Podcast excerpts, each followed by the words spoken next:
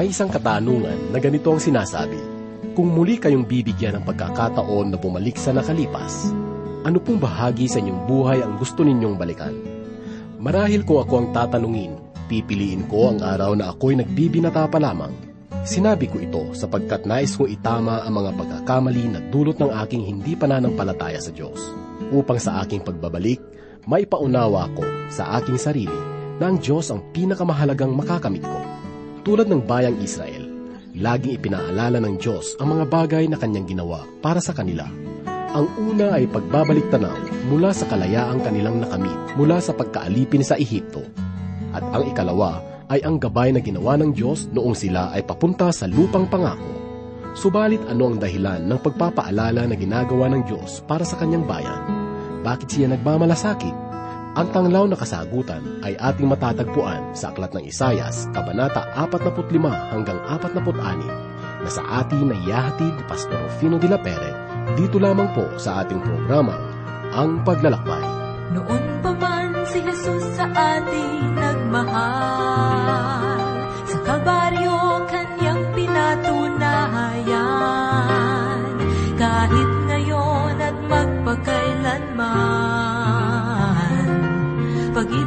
niya sa atin laging laan. Si Jesus noon, ngayon at kailanman Ay di nagbabago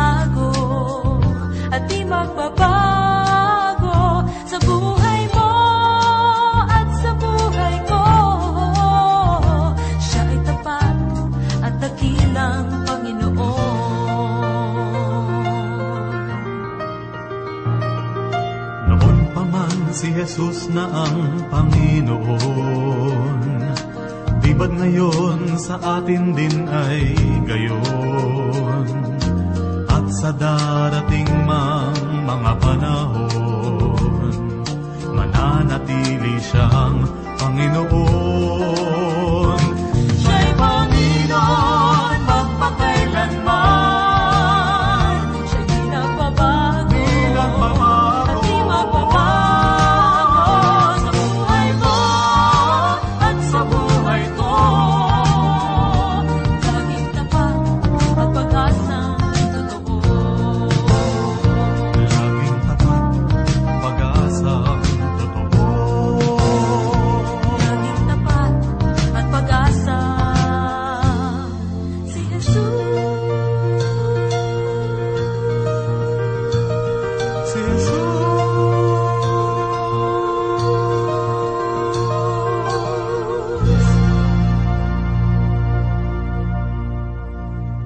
Pong sumasa inyo sa oras na ito ang inyong kaibigan at pastor sa Himpapawid, Rufino de la Peret. At sa oras na ito ay patuloy po tayo ng pagbubulay at pag-aaral sa aklat sang ayon kay Propeta Isayas at tatalakayin po natin ngayon ang ikaapat na putlima at ikaapat na put-anim na kabanata. Mula sa pasimula hanggang sa wakas ng kabanatang ito ay tungkol kay Siro. Muli po nating basahin ang huling talata ng kabanatang apat na po at apat, talatang dalawampu at walo, sapagkat ito ay may kaugnayan sa ikaapat na limang kabanata. Sinabi ni Propeta Isayas na nagsasabi tungkol kay Siro. Siya'y aking pastol at kanyang tutuparin ang lahat ng aking kaligayahan na nagsabi tungkol sa Jerusalem. Siya'y matatayo at sa templo ang iyong pundasyon ay ilalagay. Si Siro ay nakilala at pinangalanan bago siya isilang dalawang daang taon na ang nakararaan. Ang katanungan ay bakit si Siro ay napangalanan halos dalawang dekada ang pagitan bago siya isilang. Mga kaibigan, merong tatlong dahilan. Una ay para sa kanyang pagkakakilanlan upang hindi magkaroon ng kalituhan kung sino ang ipinahayag ni Isayas. Ang ikalawa ay si Siro rin ang taong nagbigay ng kautosan na maibalik ang Israel sa kanyang sariling lupain. Ang ikatlong dahilan kung bakit tinawag ni Isayas ang pangalan ni Siro sa pamamagitan ng pahayag ng Diyos ay upang maipakita ang ganap na katotohanan sapagkat kung sa loob ng dalawang daang taon ay naging ganap ang katotohanan ng kanyang propesya tungkol kay Siro, gayon din ang ganap na katuparan ng kanyang mga propesya tungkol kay Emmanuel na natupad pagkaraan ng pitong daang taon.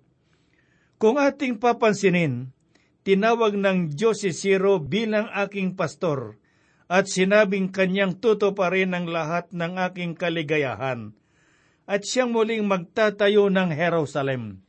Tandaan po natin na ginamit ng Diyos ang Assyria upang sakupin ang hilagang kaharian ng Israel. Pagkatapos ay ginamit niya ang Babylonia upang wasakin ang Jerusalem at bihagin ang kaharian sa timog. Hinatulan ng Diyos ang mga taong gumawa ng kasamaan sa mga bayang ito. Subalit si Siro ay naiba sapagkat tinatawag siya ng Diyos bilang aking pastol. At sinabi ng Diyos, Kanyang tutuparin ang lahat ng aking kaligayahan. Kung tayo ay makarating na sa langit, marahil ay nagtataka tayo, sapagkat una, makikita natin ang mga taong inaakala natin na hindi sila makapapasok doon, at naniniwala kung si Siro ay isa sa mga taong iyon. Ang ikalawa ay magtataka tayo na mga taong inaasahan nating naroroon ay wala doon. At mga kaibigan, ang dahilan kung bakit tayo ay umaasa na makararating doon ay sapagkat si Kristo Jesus ang ating tagapagligtas. Sinabi ng Diyos na si Siro ay tutuparin ng lahat ng aking kaligayahan. Hindi lamang ang kanyang kalooban, bagkus pati na rin ang kanyang kaligayahan. Kung sa bagay, si Sinakirib at Nebuchadnezzar ay tumupad sa kalooban ng Diyos na dalhin ang Israel at Huda sa pagkakabihag, ngunit si Siro ay naiba sapagkat tutuparin niya ang kaligayahan ng Diyos. Basahin po natin ang unang talata ng ikaapat na po at limang kabanata sa aklat ni Propeta Isayas na ganito po ang sinabi. Ganito ang sinabi ng Panginoon sa kanyang pinahiran ng langis kay Siro, na ang kanang kamay ay aking hinawakan upang pasukin ang mga bansa sa harap niya at kalagan ang mga balakang ng mga hari upang magbukas ng mga pintuan sa harapan niya upang ang mga pintuan ay hindi masarhan. Ito ay pambihirang propesya. Si Siro ay hindi nabanggit sa kasaysayan pagkaran lamang ng dalawang daang taon na siya ay ipinahayag ni Isayas. Ang pangalang Siro ay nagmula sa silangan sa Persya. Ang kanyang mga labi sa kanyang libingan ay natagpuan sa Iran. At kung babasahin po natin ang nakaukit doon, maunawaan na siya ay mapagpakumbabang tao na nagtiwala sa Diyos. Karamihan sa mga dakilang pinuno ng ating bansa noong nakaraan ay mariklamo at halos lahat ay hindi nagsasabi ng katotohanan. Ngunit si Siro ay iba. Hindi siya palalo at hindi nagpahayag ng mga pangaabuso sa kapangyarihan. Tinawag din ng Diyos si Siro na pinahira ng langis, isang parangal na ibinigay sa ating Panginoon.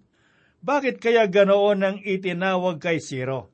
Sapagkat tinupad niya ang kalooban ng Diyos at iniligtas ang mga Israel sa pagkakabihag at pinahintulutan silang makabalik sa lupang pangako. Iminungkay sa mga Israelita na hindi bumalik sa lupain, na sila ay magpadala ng mga ginto, pilak at mahalagang handog sa mga taong babalik sa lupain. Sa kanyang katayuan ay itinuturing siyang hintil na Mesyas ng Israel at anino ng tagapagligtas na darating ang kataga na upang magbukas ng mga pintuan sa harapan niya ay pagpapatunay na maraming pintuan ng Babylonia na isinara upang hindi makalabas ang mga Israelita papuntang Palestina. Ibinukas ni Siro ang mga pintuang ito at sinabing maari nang lumabas at bumalik sa kanilang lupain ang mga Israelita. Ganito naman po ang sinabi ng Diyos kay Siro sa ikatlong talata at ibibigay ko sa iyo ang mga kayamanan ng kadiliman at ang mga natatagong kayamanan sa mga lihim na dako, upang inyong malaman na ako ang Panginoon, ang Diyos ng Israel na tumatawag sa inyo sa iyong pangalan. Ang mga kayamanang tinutukoy ay ang mga kayamanan ng Babylonia. Ito ay mga kayamanang sinamsam ng hari ng Babylonia sa mga bayan na kanilang sinakop, lalo na ang Jerusalem. Ipinahayag ni Propeta Isaiah sa ikaapat at ikalimang talata ang ganito, Alang-alang kay Jacob na aking lingkod at sa Israel na aking pinili sa iyong pangalan ay tinawag kita, aking pinangalanan ka, bagaman hindi mo ako kilala. Mga kaibigan, si Siro ay pinili na bago pa man niya makilala ang Diyos. Makatwiran lamang na sabihin na si Siro ay dumating upang makilala ang buhay at tunay na Diyos. Pakinggan naman po natin ang pahayag ni Propeta Isra sa unang kabanata, ikalawang talata na ganito po ang kanyang sinabi. Ganito ang sinabi ni Siro na hari ng Persya, Ibinigay sa akin ng Panginoon na Diyos ng langit ang lahat ng kaharian sa lupa, at inatasan niya ako na ipagtayo ko siya ng isang bahay sa Jerusalem na nasa Huda. Ang susunod na talata ay isang pahayag kaugnay sa paglikha ng sanglibutan. Sa ikapitong talata ay ito po ang sinabi ni Propeta Isayas. Aking inilagay ang liwanag at nilikha ko ang kadiliman. Ako'y gumawa ng kaginhawahan at lumikha ako ng kapahamakan. Ako ang Panginoon na gumagawa ng lahat ng mga bagay na ito. Mga kaibigang nakikinig, ang Zoroastrianismo ay nagsimula sa Persya itinuturo nila na si Mazda ay Diyos ng liwanag. Sinabi ng Diyos na siya ang lumikha ng liwanag at hindi si Mazda ang Diyos. Ang mga taga-Persi ay malapit sa katotohanan sapagkat marami ang nagtataka kung bakit sa gitna ng pagsamba sa mga Diyos-Diyosan sa kanilang panahon ay nanatili silang sumasamba sa isang tunay na Diyos.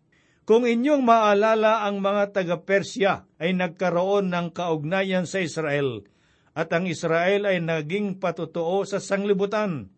Sa katuroan ng Zoroastrianismo, ang kadiliman ay si Ahriman, ang Diyos ng kasamaan. Tandaan natin na ang Diyos ang may likha ng kadiliman. Ipinahayag sa talata at lumikha ako ng kapahamakan. Hindi nangangahulugan nang ibig sabihin nito ay kasamaan, bagkos ito ay kapahamakan o kahirapan. Ito ang mga bunga ng kasamaan o bunga ng kasalanan.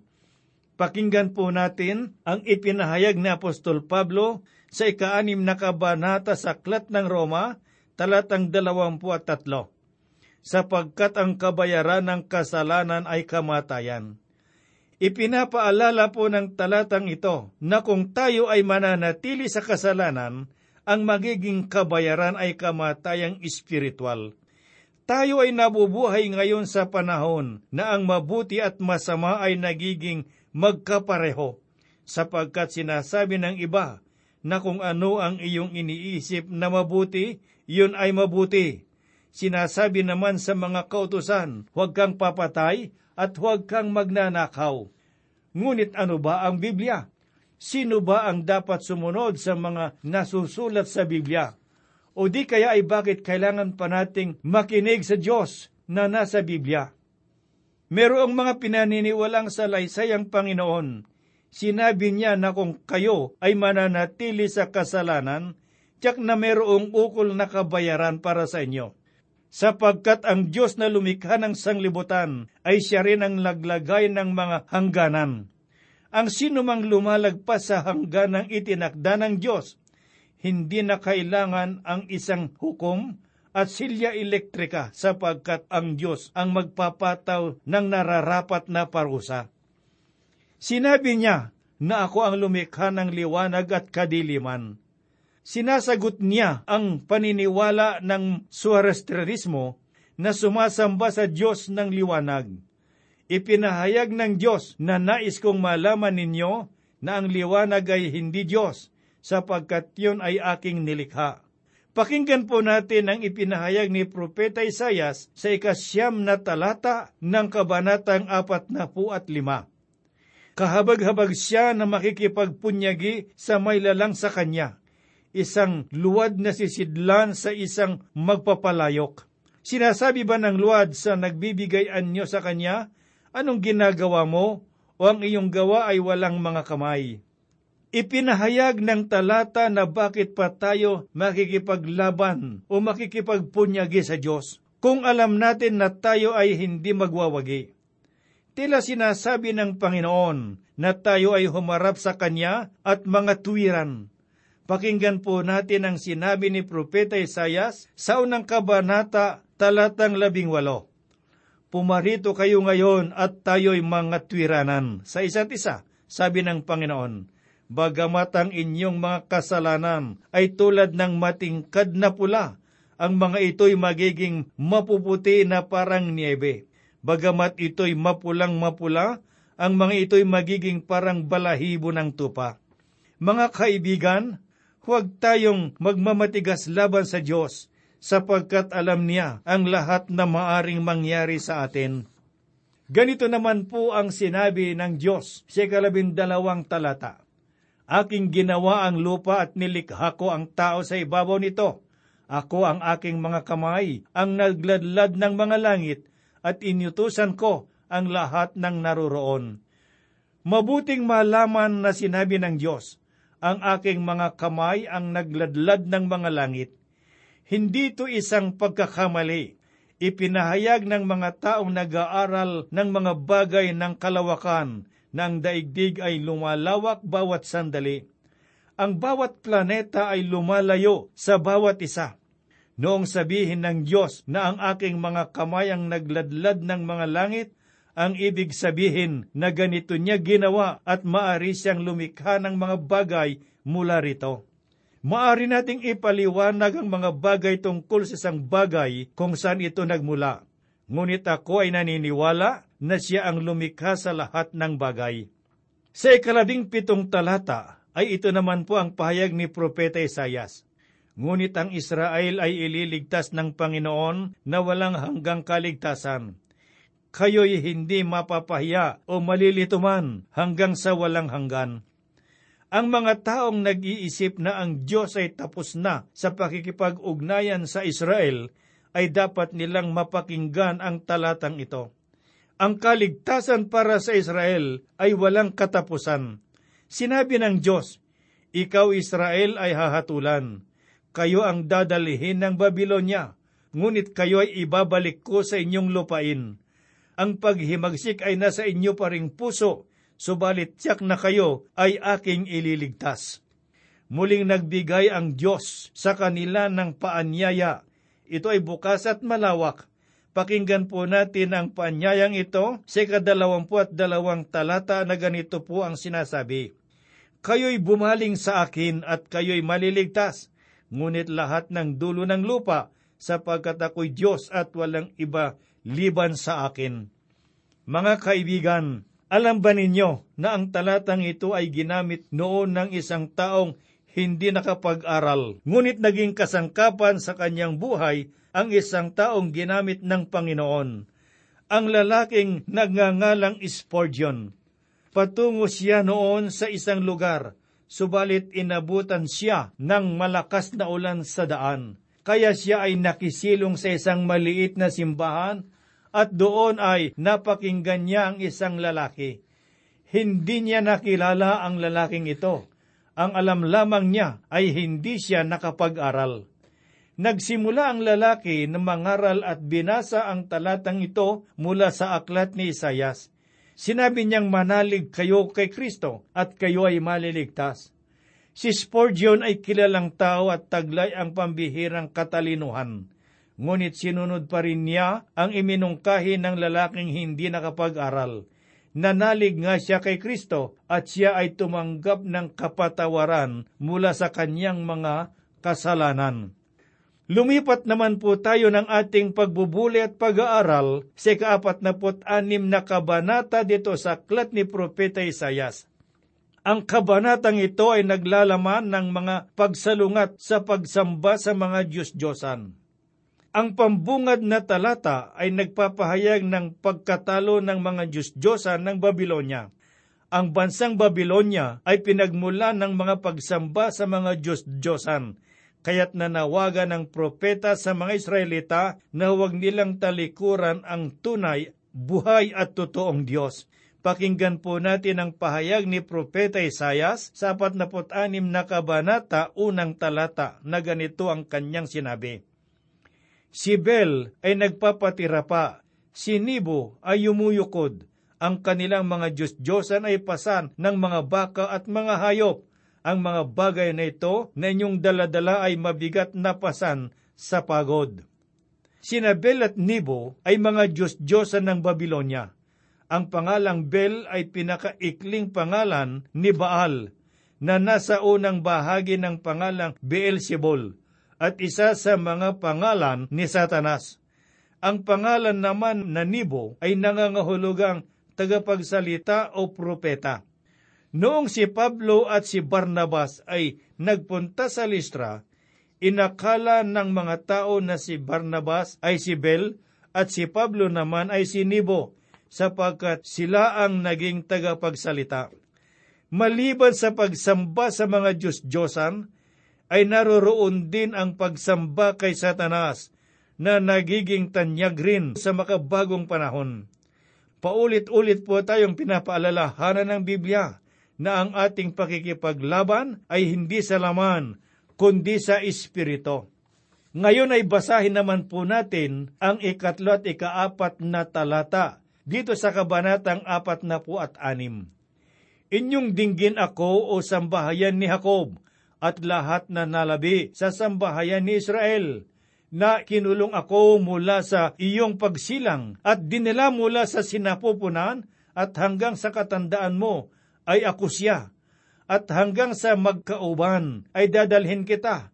Ginawa kita at aking dadalhin ka, aking dadalhin at ililigtas ka. Sinabi ng Diyos, kinalong ko mula sa iyong pagsilang na dinila mula sa sinapupunan. Ito ang tunay na pagkakaiba ng tunay at ng bulaan. Hindi lamang dinadala ng Diyos ang Israel, kundi ang bawat tao ay kanyang kinalinga mula sa kanyang kapanganakan hanggang sa kanyang kamatayan. Ako ay may isang katanungan. Ikaw ba ay dinala ng iyong paniniwala o ikaw ba ang nagdadala ng iyong paniniwala? Ang Diyos ang siyang pumasa ng ating mga kasalanan. Sinabi ni Propeta Isaya sa ikalimampu at tatlong kabanata sa ikaapat na talata ang ganito, Tunay na kanyang pinasa ng ating mga karamdaman at dinala ang ating mga kalungkutan. Gayon may ating itinuring siya na hinampas, sinaktan ng Diyos at pinahirapan. Ang Diyos ang siyang nagpasa ng ating mga kabigatan sa buhay sangayon sa pahayag ni Pedro sa ikalimang kabanata ng kanyang unang sulat, talatang pito. Ganito po ang kanyang sinabi, Ilagak ninyo sa kanya ang lahat ng inyong kabalisahan sapagkat siya'y nagmamalasakit sa inyo. Gayon din tayo ngayon ay kanyang pinapasan ayon sa ikatatlumput tatlong kabanata sa aklat ng Deuteronomio, ang walang hanggang Diyos ay isang kanlungan at sa ibabay ang walang hanggang mga bisig at kanyang palalayasin ang kaaway sa harapan mo at sinabi, puksain mo. Ngayon ay dumako naman po tayo sa ikaanim na talata na sinabi ni Propeta Isayas. Sila'y dumudukot ng maraming ginto sa supot at nagtitimbang ng tilak sa timbangan na nagsisiupa ng panday ginto at kanyang ginagawang Diyos. Oo, sila'y nagpapatira pa at nagsisisamba. Ito ay pagpapakita ng kagandahan at kamahalan ng isang dibuhong metal kung ihahambing sa nililok na kahoy. Ang kayamanan ng tao ay makikita sa pamamagitan ng kanyang dibuhong Diyos-Diyosan ipinapahayag nito na kung ikaw ay dukha, ay meron kang mahirap na Diyos. Ngunit kung ikaw naman ay mayaman, ay meron kang mamahaling Diyos-Diyosan. Ngayon ay dumako po tayo sa tunay na pagsubok na ipinahayag ni Propeta Isaya sa ikapitong talata na ganito po ang kanyang sinabi. Ipinapasan nila iyon sa balikat. Dinadala nila iyon inilalagay nila iyon sa kanyang lugar at iyon ay nakatayo roon mula sa kanyang dako ay hindi siya makakilos o may dadaing sa kanya.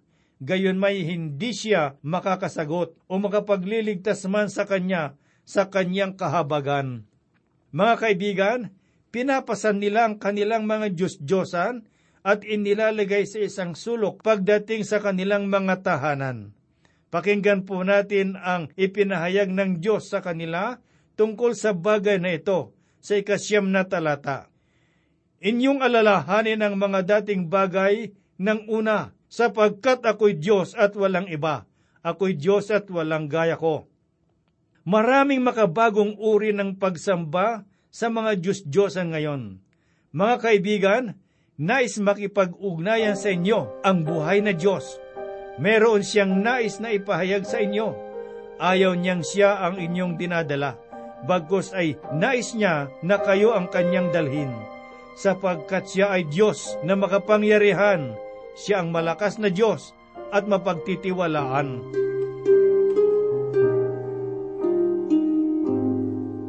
Tayo po ay manalangin. Salamat po Panginoong Diyos sapagkat nakilala ka namin, ikaw ang tunay at buhay na Diyos. Salamat po Panginoon sapagkat kami ay inyong sinagip mula sa pagsamba sa mga Diyos-Diyosan. At sa oras na ito, Panginoon, kami po ay lumalapit sa iyo. Patuloy mo po kaming gabayan sa aming mga pagbubulay at pag-aaral ng iyong mga salita. At sa mga kapatid na nakikinig ng iyong mga salita sa pamamagitan ng radyo, iyo po silang pagpalain. Ibuhos mo po sa kanila ang mayamang pagpapala upang maging kalakasan sa kanilang buhay pananampalataya. Ingatan mo sila at pagpalain ng mga may dinaramdam, ang mga nalulumbay, ang mga nalulungkot, ikaw ang maging kaaliwan. Gayun din, Panginoon, idinadalangin namin ang aming bansa sa oras na ito. Kami po'y umaasa na ikaw ay kikilos at gagawa sa lahat sapagkat hiniling po namin ito sa ngalan ni Jesus naming tagapagligtas. Amen.